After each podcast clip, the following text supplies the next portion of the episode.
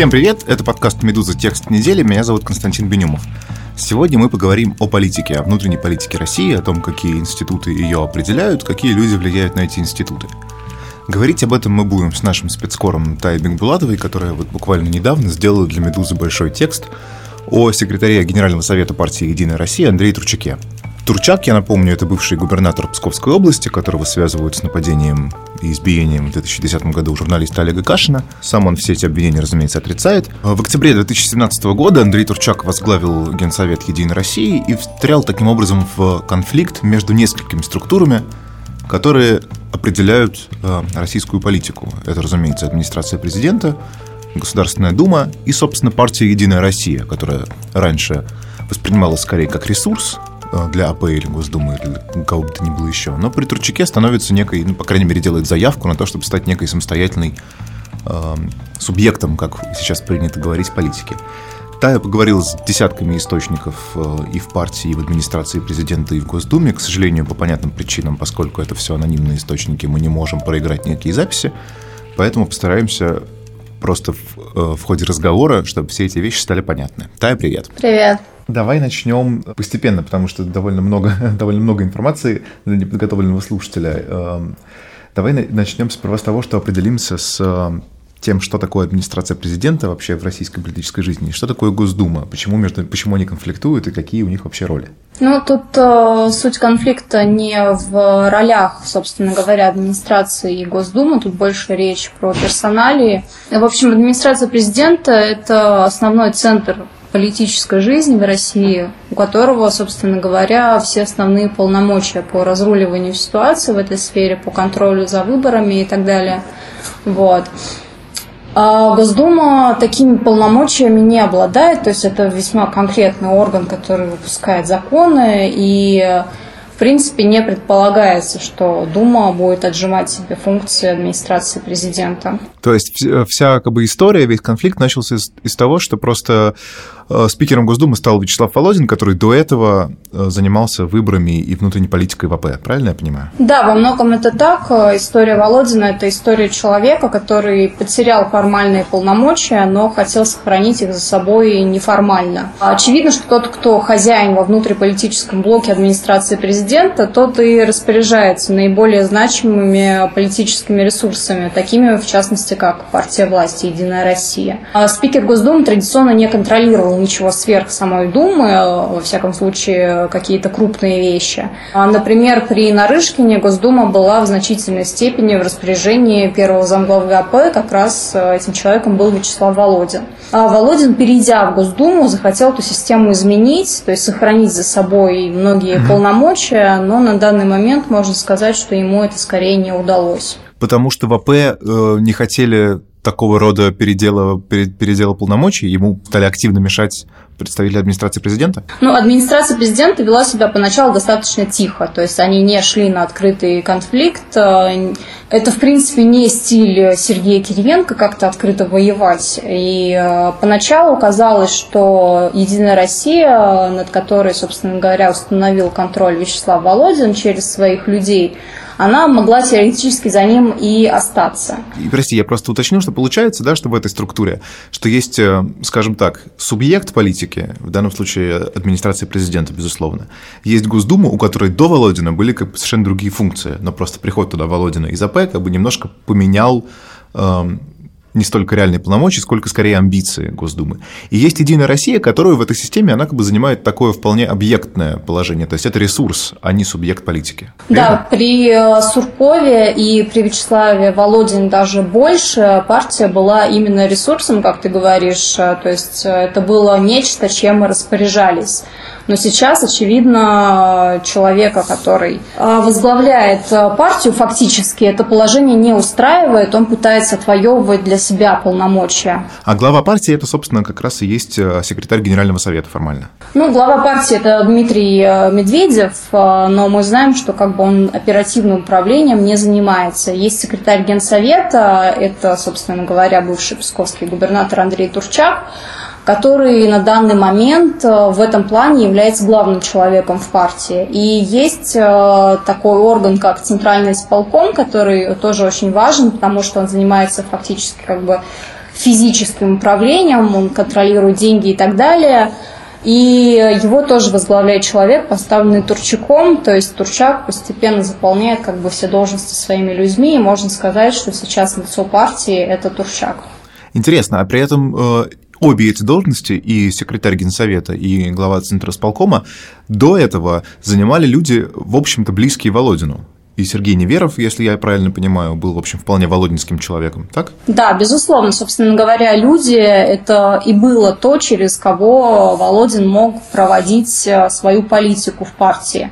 То есть э, партия осталась за Володиным после перехода из АП в Госдуму именно потому, что он э, позаботился о том, чтобы на главных должностях были его люди. В первую очередь, это правая рука как раз его, это Сергей Неверов. И получается, что открытого, открытого конфликта лично с Володиным Путиным как бы люди в АП э, допускать не хотели. Но при этом это выглядит как вполне спланированная операция по устранению с ключевых должностей людей, которые позволяли Володину сохранять какое-то влияние. А, ну, есть разница все-таки между открытым конфликтом и, как ты говоришь, операцией. То, что провернула АП, это действительно операция, причем удачная аппаратная операция.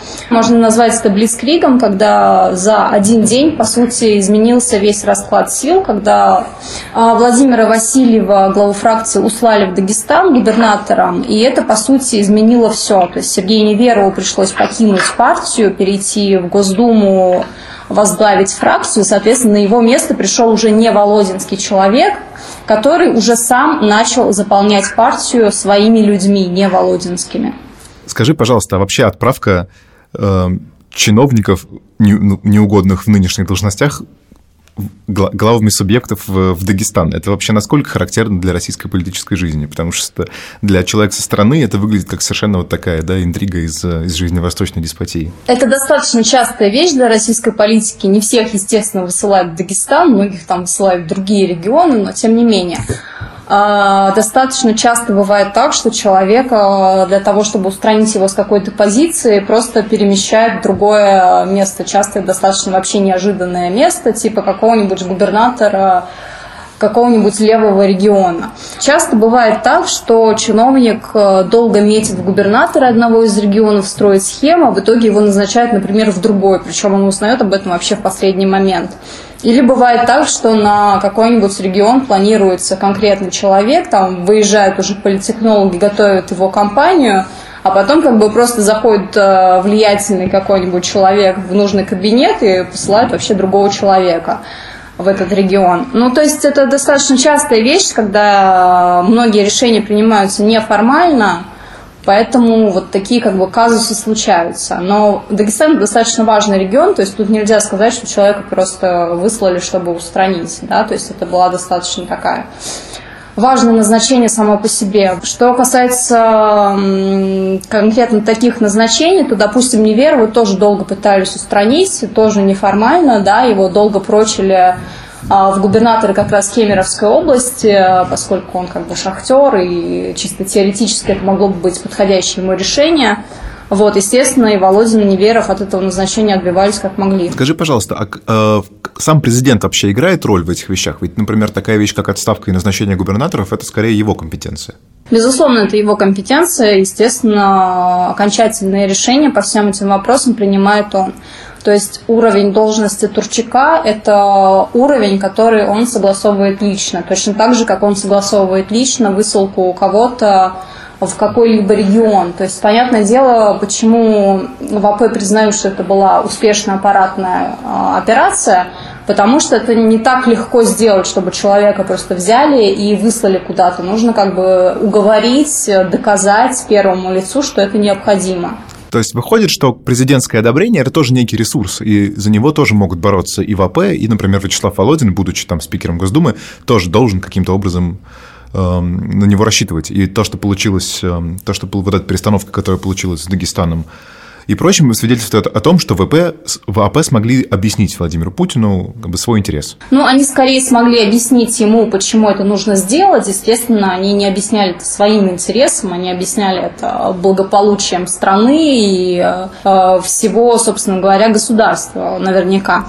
Но интересно получается, да, что это не то, чтобы все решения исходят от, от, от президента, э, который дальше спускает их вниз там в, в, в свою администрацию, а наоборот, это некоторая борьба за влияние на президентское ухо. То есть как-то так выходит. Ну, безусловно, любой человек, каким бы он влиятельным не был, не может решать все. Естественно, вокруг него как бы постоянно идет борьба людей, которые первыми донесут свою позицию, которые наиболее убедительно ее представят, которые сделают так, чтобы все происходящее выглядело так, как будто э, они этого добились, э, что наибольшие успехи зависят от них и так далее. То, что, про что ты говоришь, э, вот это ресурс президентского внимания, это как раз основное наверняка сейчас, за что борются вот эти политические фигуры. То есть, понятное дело, что это обставляется как борьба там, за интересы избирателей, вот это вот все. Но на деле, понятное дело, что наиболее значимая вещь – это как раз внимание и одобрение президента. Здесь как раз очень э, показательной была история с контактной притравкой, закон, который ее запрещал, который, собственно говоря, был э, написан в соавторстве как раз Вячеславом Володиным. Ради чего он был написан? Как раз потому, что это путинская повестка, защита животных, вот это вот все. И, конечно, как говорит один из собеседников, Володину хотелось преподнести Путину такой новогодний подарок в виде этого закона. Я просто уточню быстренько, это закон, который э, запрещал использовать ну, притравка, да, может быть, ты уже расскажешь. Да, но притравка – это как раз э, использование диких животных для тренировки охотничьих собак, в том числе с непосредственным доступом к ним, что угрожает как бы их э, здоровью и жизни. И Володин пытался как раз вот этой повесткой воспользоваться, но Матвиенко тоже была себе на уме, она не дала это так легко ему сделать. В первой редакции закон был отклонен – именно из-за чего Володин был так недоволен, так зол, и почему он ссылался на авторитет президента в этом вопросе, потому что он хотел угодить, скажем так. Скажи, пожалуйста, а Турчак какое-то имел к этому отношение? Он же в Совете Федерации тоже состоит. Да, безусловно, он имел к этому отношение. Более того, он выступал не только как э, вице-спикер Совета Федерации, но и как э, лицо партии. Он заявил, что в таких вопросах вообще-то нужно советоваться с партией, проводить сначала э, дискуссии, обсуждения на партийных площадках, а потом уже как бы выдвигать.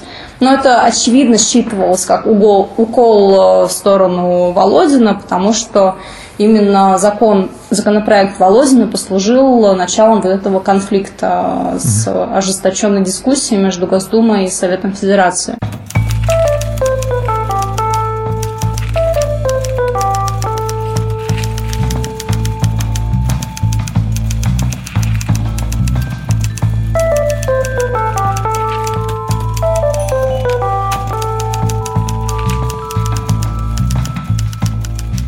То есть, опять такие вот хитрые, хитрые игры, какие-то удары, удары в спину и так далее. Скажи, пожалуйста, вот очень... Мы немножко начали с тобой говорить о том, что глава э, партии «Единая Россия» Дмитрий Медведев, угу. но с приходом Андрея Тручака на должность э, секретаря Генерального совета как бы и операционное руководство пришло к нему, и лицом партии стал он. Это, это какие-то его личные амбиции? Вообще, что изменилось э, с его приходом в том, как работает Единая Россия? Ну, Медведев – это как бы такой символ партии скорее, да, понятное дело, что человек, который занимает вторую должность в стране, не может заниматься прямо партийными делами, вникать во все детали и так далее. Поэтому, естественно, у Торчука в этом плане большое поле возможностей для решения каких-либо. Естественно, у него есть большие амбиции, то есть он это проявил практически сразу, хотя изначально, когда он приехал, ожидалось, что он будет такой марионеткой администрации президента, с этим ничего не вышло. А вот уже полгода он демонстрирует, что он самостоятельная фигура, что он многое может сам. В партии начались некоторые изменения. Естественно, первым делом он начал расставлять своих людей – После того, как э, Володин э, понял, что как бы контроль за партией у него не осталось, он забрал всех своих людей в Госдуму, устроил их на некоторые там должности, в частности, там Бурматов сделал главой комиссии по экологии и так далее. Вот. А на все эти места э, Турчак поставил своих людей, тех, с кем он работал в молодой гвардии, в Пскове, в бизнесе своей семьи и так далее. И э, те изменения, наиболее очевидные, о которых уже сейчас говорят партийцы, это смена стиля управления. Они говорят, что в партии стало много молодой гвардии в том плане, что изменился стиль именно с какого-то продуманного на более импульсивные поступки, которые просто реагируют на актуальную повестку. Зачастую партийцы жалуются, что Турчак э, заявляет какие-то вещи, которые совершенно не продуманы, а потом приходит и говорит, ну, мы же можем это сделать, но, естественно, у них не остается выбора, кроме как что-то придумать, чтобы это было воплощено. То есть раньше был менее самодурный стиль руководства, да? Раньше это было как-то более... Раньше, например, была какая-то стратегия, а теперь ее нет. Ну, можно это и так назвать, или это можно назвать тем, что просто у человека сменились приоритеты, да? Он пытается не проводить какую-то там долгосрочную работу, а пытается завоевать влияние здесь и сейчас. Для чего, собственно говоря, нужны все эти громкие заявления. Еще любопытная очень штука, ну, которая мне показалась очень любопытной, это конфликт, опять же, да, не очень непедалируемый, не очень зримый конфликт между Единой Россией партией и Единой Россией парламентской фракцией. Я так понимаю, что Андрей Турчак как бы сразу начал как бы, говорить в заявлениях, что партия главнее, а фракция не так, глав... не, не так главна. И это тоже какое-то вот такое дополнительное внутреннее напряжение. Ну, естественно, напряжение, собственно говоря, между двумя вот этими главными фигурами, Турчаком и Володиным, создает напряжение и между теми структурами, которыми они управляют. То есть, как Турчак сказал, он не говорил это так прямо, что кто-то главнее, он сказал, что это фракция партии, а не партия фракции. А не партия фракции, да. Да. С тех пор это выражение используется практически все время в любых разговорах про Единую Россию, всплывает это выражение, начинает обсуждаться. Турчаку, естественно, неинтересно управлять одной партией, естественно, ему бы хотелось иметь контроль над фракцией парламентской, потому что это совсем другие возможности. Это возможности законодательной инициативы, это возможность там, мобилизовывать депутатов Госдумы на какие-то свои акции и так далее. Но пока ему это сделать не удается, потому что он начал достаточно грубо, не дипломатично, не подготовился должным образом, да. Он мог попытаться там переманивать сначала депутатов, э, добиваться какого-то увеличения своего веса и потом уже как бы потихоньку начинать отжимать то, что он хочет иметь. Но он как бы пошел в атаку, и, как выражается один из э, единороссов, красногвардейская атака на капитал не удалась. Это пока не удалось, но вполне возможно, что он продолжит эти попытки. А будучи секретарем Генсовета, какие, вот, какие ресурсы он, он вообще получил, э, сосредоточил в своих руках? Потому что часто можно сказать, что Единая Россия – это главная политическая сила, с одной стороны. С другой стороны, некоторые говорят, что это вообще некоторая параллельная властная структура, да, что это структура, которая вообще-то имеет непосредственное влияние на политическую жизнь во всех регионах России.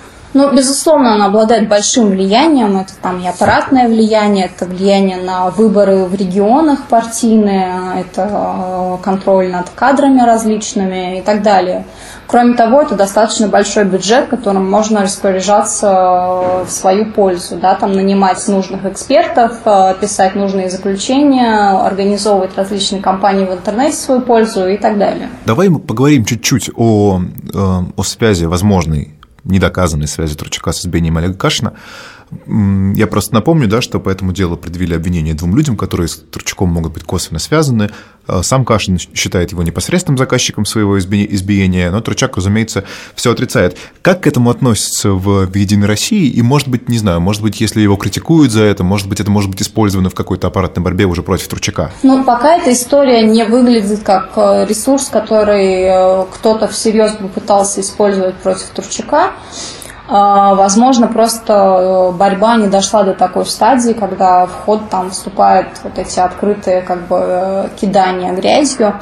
Вот. Что касается сотрудников партии, то им в большей степени, конечно, все равно. То есть никто всерьез тему морального выбора не поднимает. Это не то чтобы одобрение, это просто такое глубокое равнодушие к этой истории. Никто всерьез не верит, что секретарь Генсовета совсем не имел отношения к этому, как они сами говорят но при этом они не готовы вообще эту тему в глаза поднимать. Это говорит о том, что в обществе, в частности, эта тема не, не имеет какого-то решающего значения? То, что, то есть в России всем все равно, поэтому они не используют это против Турчака, в частности? Нет, я так не думаю, что в России всем все равно. Я просто думаю, что они пока не готовы средства такого уровня, такого веса пускать в ход. Да? То есть пока они изображают, что у них дружба и конструктивное взаимодействие. На этом фоне будет очень странно смотреться, если кто-то начнет там предъявлять претензии и утверждать, Ну да, это, что... конечно, уже из области сбора компромата и грязи и так далее. И к тому же это не доказанная история, поэтому ее просто сложно поднимать. При этом Турчак был один, одним из немногих э, людей в Совете Федерации, ну вообще, да, скажем так, в парламенте, кто высказался не в общем ключе в отношении депутата Леонида Слуцкого. А, да, такое было, причем это было достаточно неожиданно, когда он сказал, что если бы Слуцкий был э, депутатом от э, Единой России, то с ним бы быстро разобрались а, на фоне заявлений сначала достаточно осторожных Володина, а потом уже и прямого его заявления о том, что если журналистки опасаются работать в Госдуме, им просто надо уволиться, это выглядело, конечно, непривычно и достаточно ярко. Ну, очевидно, это был тоже как бы Ну, этап это такой снова атака на Володина. позиционной борьбы, да, то есть ему это был просто выгодный эпизод, чтобы продемонстрировать себя в качестве более адекватного человека. Наверное, в заключение хочется просто такой вопрос задать. Вот это вот вообще оживление самостоятельных игроков. Мы м, с тобой обсуждаем и какие-то амбиции и Володина, и какие-то и какие-то личные интересы Тручака. Это как-то все активизировалось в связи с тем, что у нас как бы формально мы ждем, что нынешний срок Владимира Путина станет последним, и после него что-то произойдет. Можно говорить о том, что вот люди пытаются как-то как-то улучшить свои позиции перед тем, что будет после истечения этого срока. Да, безусловно, все, с кем я разговаривала, открыто признают, что произошло оживление на политическом поле. Даже те игроки и госорганы, которые очень давно себя никак не проявляли, вдруг начали пытаться проявлять, как они это называют, субъектность, да, то есть можно вспомнить, когда в последний раз Совет Федерации до недавнего времени пытался отклонять законопроекты Госдумы, таких случаев было очень немного. Да, И вот за последние- как раз вот один из громких, да? а, да, безусловно. То есть в прошлом году сразу два случая было, когда Совет Федерации отклонял э, законопроекты Госдумы. И это было очень непривычно. Да? То есть даже такая, казалось бы, достаточно тихая структура, как Совет Федерации, вдруг начинает себя проявлять да, и наращивать свой вес. Происходит борьба, да, то есть это не такая привычная нам борьба, как мы ее привыкли себе представлять, да, она некрасивая, неочевидная, такая неяркая, без открытых столкновений, громких заявлений и прочих привычных атрибутов, но это уже достаточно явная борьба, это то, что у нас как бы называется подковерной борьбой, когда тот, кто первый вылез из-под ковра и заявил о своих амбициях, тот, по сути, и проиграл, потому что первое лицо в государстве не очень любит э, выскочек, да, судьба их пред- предопределена, поэтому все вот так продолжают возиться под этим ковром, ожидая, что они кого-то из него выпихнут. Но можно ли вообще говорить о том, что эта политика возрождается? Или это просто какие-то действительно мелкие интриги, которые никак не влияют вообще на устройство э, ни принятия решений, ни отношений во власти, ни отношений власти с, э, с людьми? Ну, я бы не сказала, что пока это как-то меняет э, устройство власти. Это как раз, мне кажется, те движения, и та вот эта борьба, которая придает этой власти баланс. А, Я бы не сказала, что это какой-то этап оживления политики, да, мне кажется, это пока еще достаточно ограниченный во времени эпизод, и мы пока еще не знаем, что из этого выльется, то есть, может быть, это просто стихнет, когда будут приняты более явные решения в государстве, либо это продолжится, мы пока этого не знаем.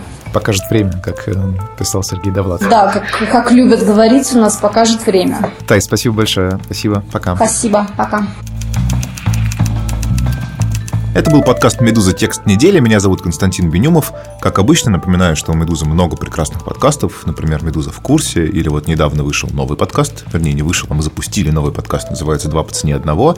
Слушайте, пожалуйста, их так, как вам удобно, где вам удобно, на сайте, в ваших приложениях любимых, в iTunes. Ставьте звездочки, оценки, комментарии. Пишите на почту, говорите, что нравится, говорите, что не нравится. И до встречи через неделю.